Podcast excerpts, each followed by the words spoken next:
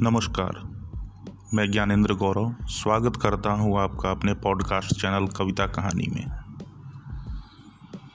हमारे गाँव समाज में कुछ लोग ऐसे भी होते हैं, जो बचपन में या तो काफ़ी बदमाश होते हैं, आवारा होते हैं, घुमक्कड़ होते हैं, लेकिन समय के साथ कुछ न कुछ उनके जीवन में ऐसी कुछ घटनाएँ होती हैं, जिनसे उनका जीवन ही पूरा बदल जाता है और आगे चलकर काफ़ी ज़्यादा ही वो सफलता की सीढ़ियों पे चढ़ते हैं। तो मुंशी प्रेमचंद की ऐसी ही एक कहानी है कप्तान साहब। एक ऐसे ही लड़के के बारे में। तो ज़्यादा समय न लेते हुए चलिए शुरू करते हैं मुंशी प्रेमचंद की कहानी कप्तान साहब। जगत सिंह को स्कूल जाना कुनैन खाने या मछली के तेल पीने से कम अप्रिय न था। वह सैलानी आवारा घुमक्कर युवक था। कभी अमरूद के बागों की ओर निकल जाता और अमरूदों के साथ माली की गालियाँ बड़े शौक से खाता। कभी नदी की सैर करता और मलाहों की डोंगियों में बैठकर उस पार के गाँवों में निकल जाता। गालियाँ खाने में उसे मज़ा आता था। गालियाँ खाने का कोई अवसर वह हाथ से न जाने देता। सवार के पी, घोड़े के पीछे ताली बजाना, इक्कू के पीछे से पकड़कर अपनी ओर खींचना, बूढ़ों के चालों की नकल करना, उसके मनोरंजन के विषय थे। आलसी काम तो नहीं करता, लेकिन बुरी आदतों का दास होता है। और बुरी आदतें धन के बिना पूरी नहीं होती। जगत सिंह को जब अवसर मिलता, घर से रुपए उड़ा ले जाता।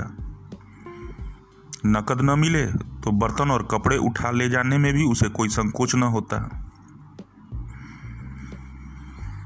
पुराने दिनों की कितनी चीज़ें घर में पड़ी थीं, लेकिन उसके मारे एक भी न बची। इस कला में ऐसा दक्ष और निपुण था कि उसकी चतुराई और पटिता पर आश्चर्य होता था। एक बार वह बाहर ही बाहर केवल कार्निसों के सहारे अपने दो मंजिला मकान की छत पर चढ़ गया और ऊपर से ही पीतल की एक बड़ी थाली लेकर उतर आया। घर वालों को आहट तक न मिली। उसके पिता ठाकुर भक्त सिंह अपने कस्बे के डाक खाने के मुंशी थे। अफसरों ने उन्हें शहर का डाक खाना बड़ी दौड़ धूप करने पर दिया था।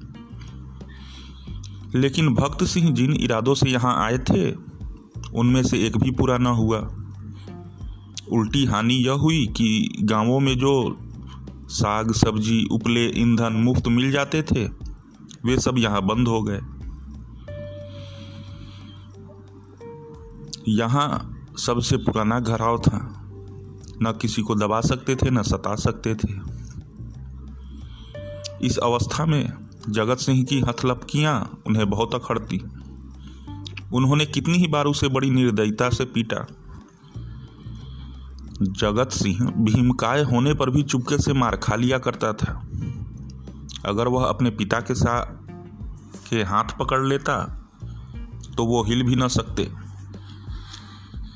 पर जगत सिंह इतना सीना ज़ोर न था।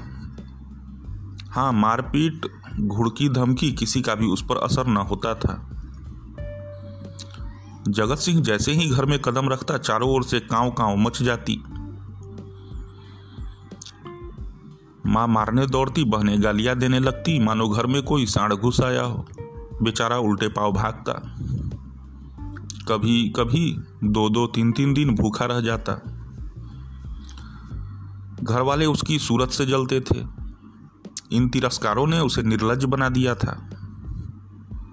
जहाँ नींद आ जाती, वहीं पड़ा रहता, जो कुछ मिल जाता, वही खा लेता।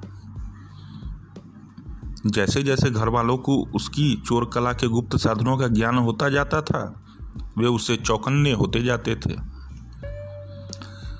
यहाँ तक कि एक बार पूरे महीने भर तक उसकी दाल न गली। चरस वाले के कई रुपए ऊपर चढ़ गए थे। गांजे वाले ने धुआधार तकाजे करने शुरू किए। हलवाई कड़वी बातें सुनाने लगा। बेचारे जगत को निकलना मुश्किल हो गया। रात दिन ताक झाँक में रहता, पर बात न मिलती थी। आखिर एक दिन बिल्ली के भागो छीका टूटा।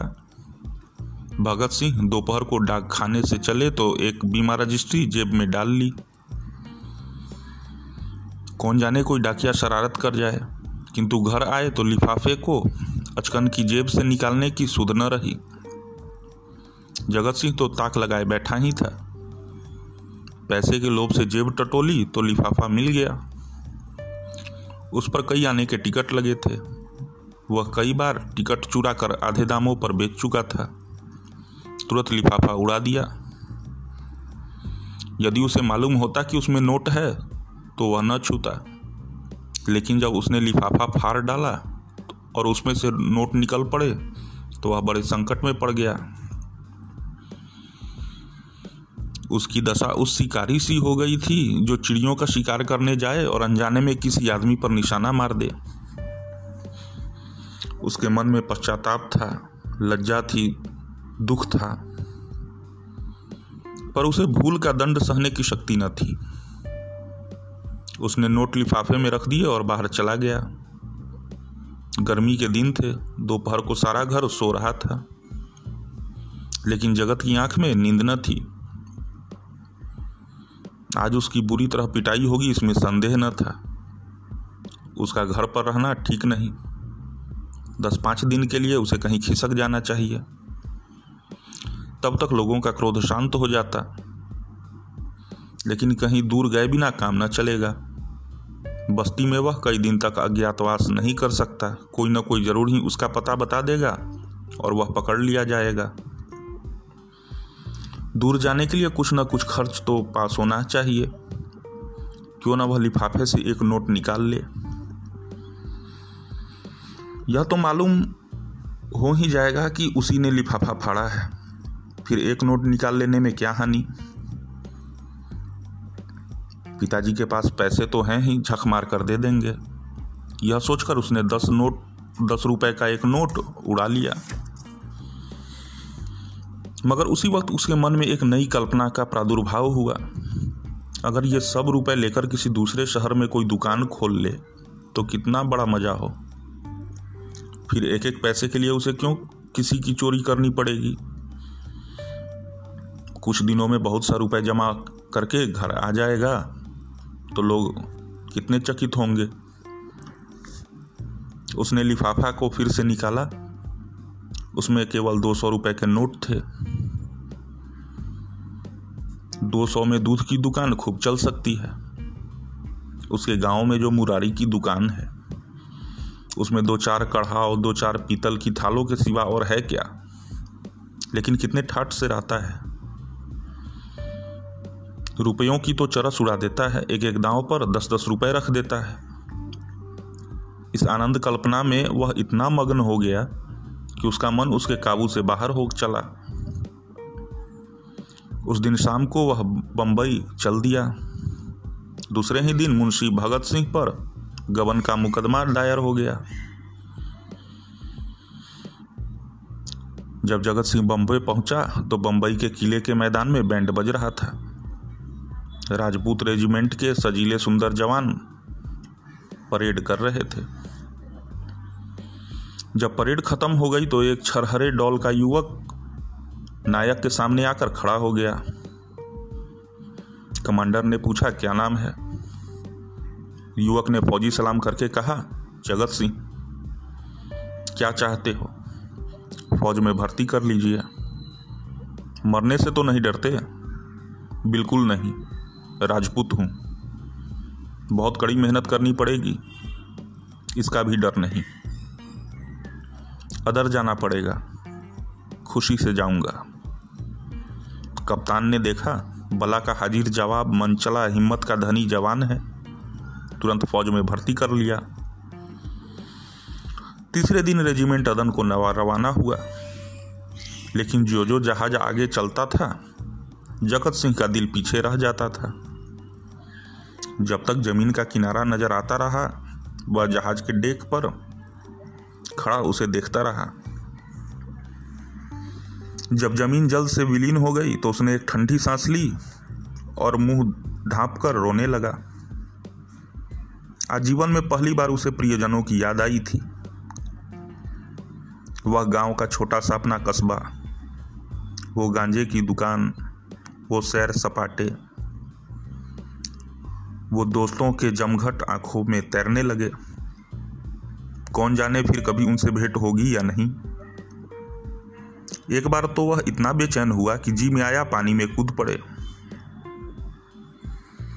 तो जगत सिंह को अदन में रहते हुए तीन महीने गुजर गए। तरह तरह की नई चीज़ों ने कई दिनों तक उसे मुग्ध किए रखा। लेकिन पुराने संस्कार फिर जगने लगे।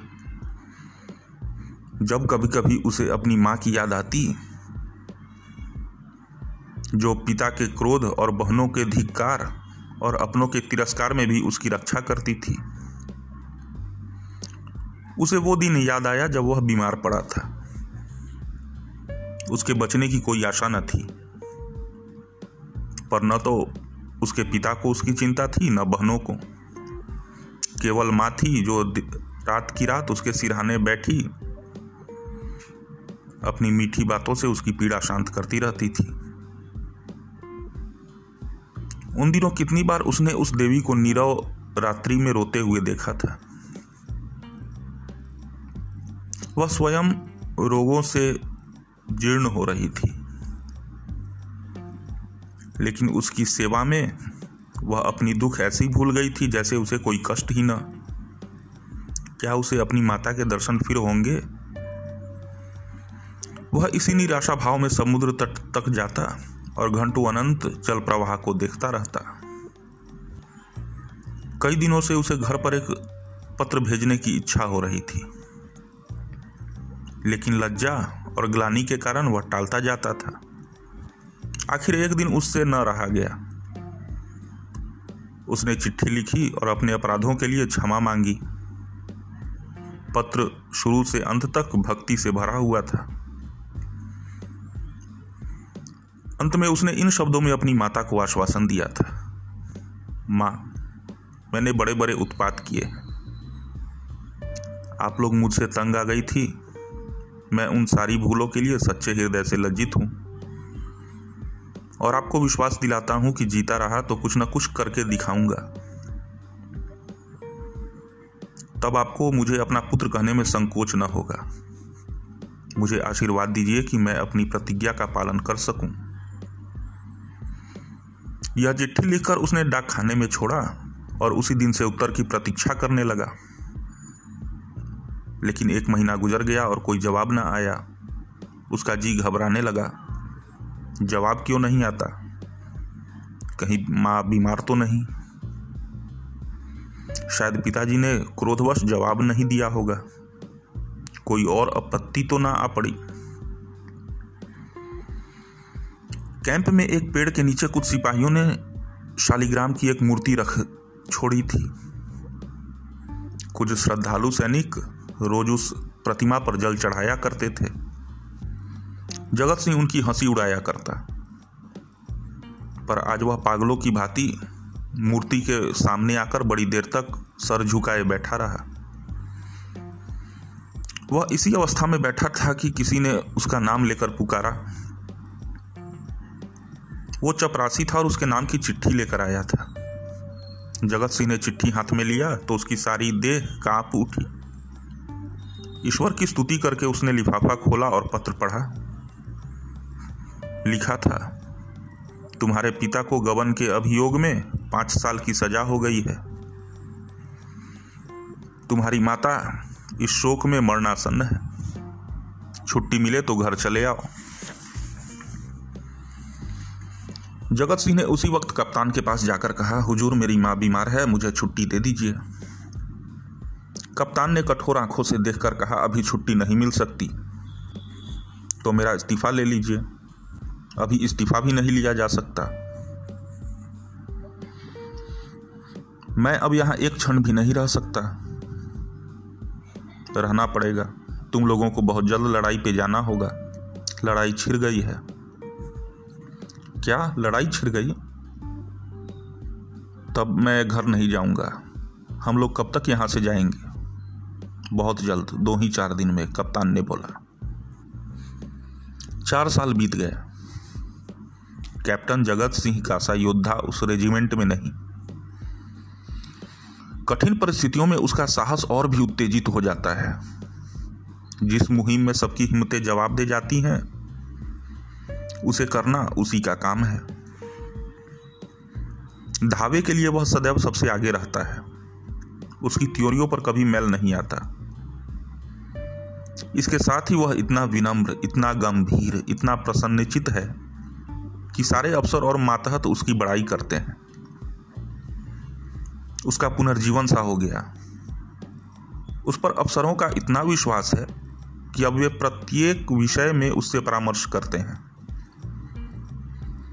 जिससे पूछिए, वही जगत सिंह की वीरता की कहानी सुना देगा। कैसे उसने जर्मनों की मैगजीन में आग लगाई? कैसे अपने कप्तान को मशीन गनों की मार से बाहर निकाल लाया? कैसे अपने नीचे वाले सिपाही को कंधे पर लेकर निकल आया? ऐसा जान पड़ता है, उसे अपने प्राणों का मोह ही नहीं। मानो वह काल को खोजता फिरता हो। लेकिन रोज रात के समय जब जगत सिंह को अवकाश मिलता है, वह अपनी बैरक में अकेले बैठकर घर वालों को याद कर लिया करता है। दो चार आँसू की बूंदे अवश्य गिरा देता। वह हर प्रत्येक महीने अपने वेतन का बड़ा भाग घर भेजा देता है। और ऐसा कोई सप्ताह नहीं जाता है कि वह अपनी माँ को पत्र न लिखता हो। सबसे बड़ी चिंता उसे अपने पिता की है। जो आज उसी के दुष्कर्मों के कारण कारावास की यातना झेल रहे हैं। सवा चार साल बीत गए शाम का समय है। नैजी जेल के बाहर भीड़ लगी हुई है। कितने ही कैदियों की मियाद पूरी हो गई है। उन्हें लेने के लिए उनके घर वाले आए हुए हैं। लेकिन बूढ़ा भगत सिंह अपनी अंधेरी कोठरी में सिर झुकाए उदास बैठा हुआ है। उसकी कमर झुककर कमान हो गई। उसका शरीर हड्डी मात्र रह गई है। ऐसा जान पड़ता है किसी शिल्पी ने अकाल पीड़ित मनुष्य की मूर्ति बनाकर रख दी है। उसकी भी मियाद पूरी हो गई है, लेकिन उसके घर से कोई नहीं आया। कौन आए? आने वाला था ही कौन? एक बूढ़े किंतु हृष्ट पुष्ट कैदी ने आकर उसका कंधा हिलाया और बोला, कहो भगत, कोई घर से आया? भगत सिंह ने कंपित कंठ से कहा, घर पर है ही कौन? घर तो चलोगे ही। मेरा घर कहाँ है? तो क्या यहीं पड़े रहोगे? अगर ये लोग निकाल देंगे मैं तो भी यहीं पड़ा रहूँगा। आज चार साल के बाद भक्त सिंह को अपने प्रताड़ित निर्वासित बेटे की याद आ रही थी, जिसके कारण जीवन का सर्वनाश हो गया। आबरू मिट गई, घर बर्बाद हो गया। उसकी याद भी उनके लिए असह्य थी। किंतु आज निराशा और दुख के अथाह सागर में डूबते हुए उन्होंने उसी तिनके का सहारा लिया। न जाने उस बेचारे की क्या दशा हुई होगी। लाख बुरा है है तो अपना लड़का ही। खानदान की निशानी तो है। मरूँगा तो चार आँसू तो बहाएगा। दो चुल्लू पानी तो देगा। हाय, मैंने उसके साथ कभी प्रेम का व्यवहार नहीं किया। जरा भी शरारत करता तो यमदूत की भांति उसकी गर्दन पर सवार हो जाता। एक बार रसोई में बिना पैर धोए चले आने के दंड में मैंने उसे उल्टा लटका दिया था। कितनी बार केवल ज़ोर से बोलने पर मैंने उसे तमाचे लगाए थे। बेटे जैसा रत्न पाकर मैंने उसका आदर न किया, उसी का दंड है। जहाँ प्रेम का बंधन शिथिल हो वहाँ परिवार की रक्षा कैसे हो सकती है? सवेरा हुआ, आशा का सूर्य निकला।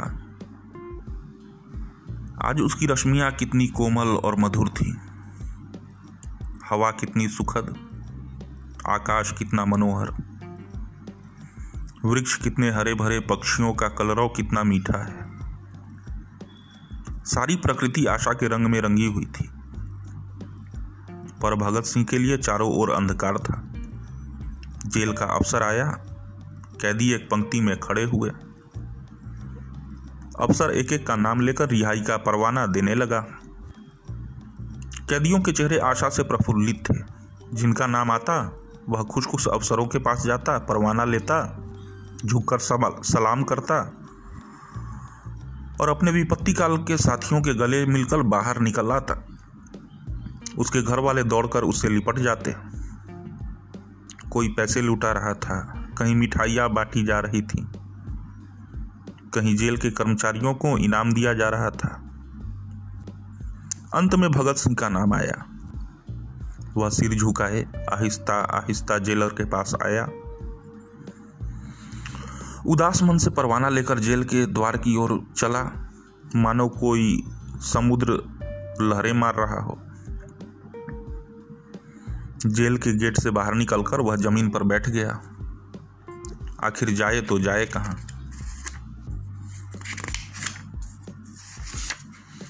अचानक उसने एक सैनिक अफसर को घोड़े पर सवार जेल की ओर आते देखा।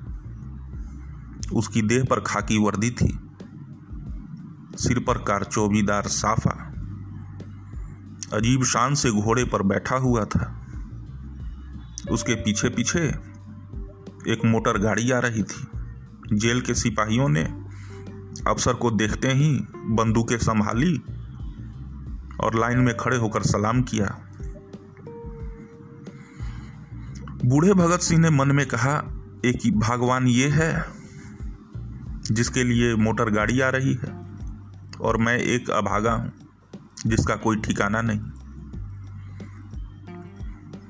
फौजी अफसर ने इधर उधर देखा। और घोड़े से उतरकर सीधे भगत सिंह के सामने आकर खड़ा हो गया। भगत सिंह ने उसे ध्यान से देखा और चौंक कर उठ खड़े हुए और बोले, अरे जगत सिंह? जगत सिंह रोता हुआ उनके पैरों पर गिर पड़ा। तो ये थी कहानी मुंशी प्रेमचंद्र की, कप्तान साहब। आशा करता हूँ आपको यह कहानी पसंद आई होगी। इसी तरह की और अच्छी और मशहूर और बेहतरीन कहानियों के लिए फॉलो करें हमारे चैनल पॉडकास्ट कविता कहानी को, जिससे मैं और भी अगर नई कहानियाँ बनाऊँ तो आपको नोटिफिकेशन मिलता रहे। और बताएँ ज़रूर यह कहानी आपको कैसी लगी। धन्यवाद।